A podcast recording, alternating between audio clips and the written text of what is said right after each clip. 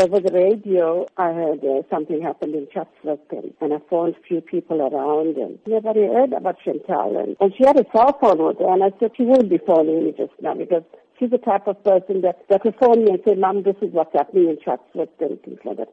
And I never got a call. So I went off from work and uh, I didn't see Chantal anywhere. So I got to the place uh, to the club, uh, to the job, and, and when I got there, they said to me, if you didn't hear from your child, please go to the police station, and there's names of the kids there, and you can have a look. And I looked on the list, and Chantal's name was never to be found, and must have stayed in National R.K. Khan Hospital.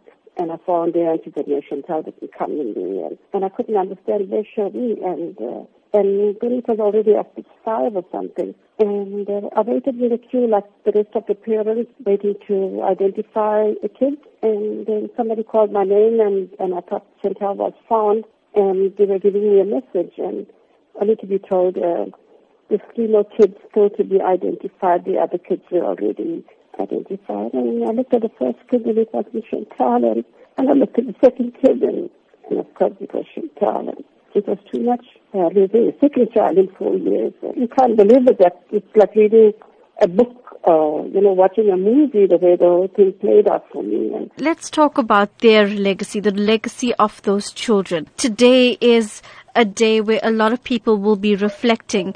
And what would you like to say, you know, specifically about their lives and even their memory today?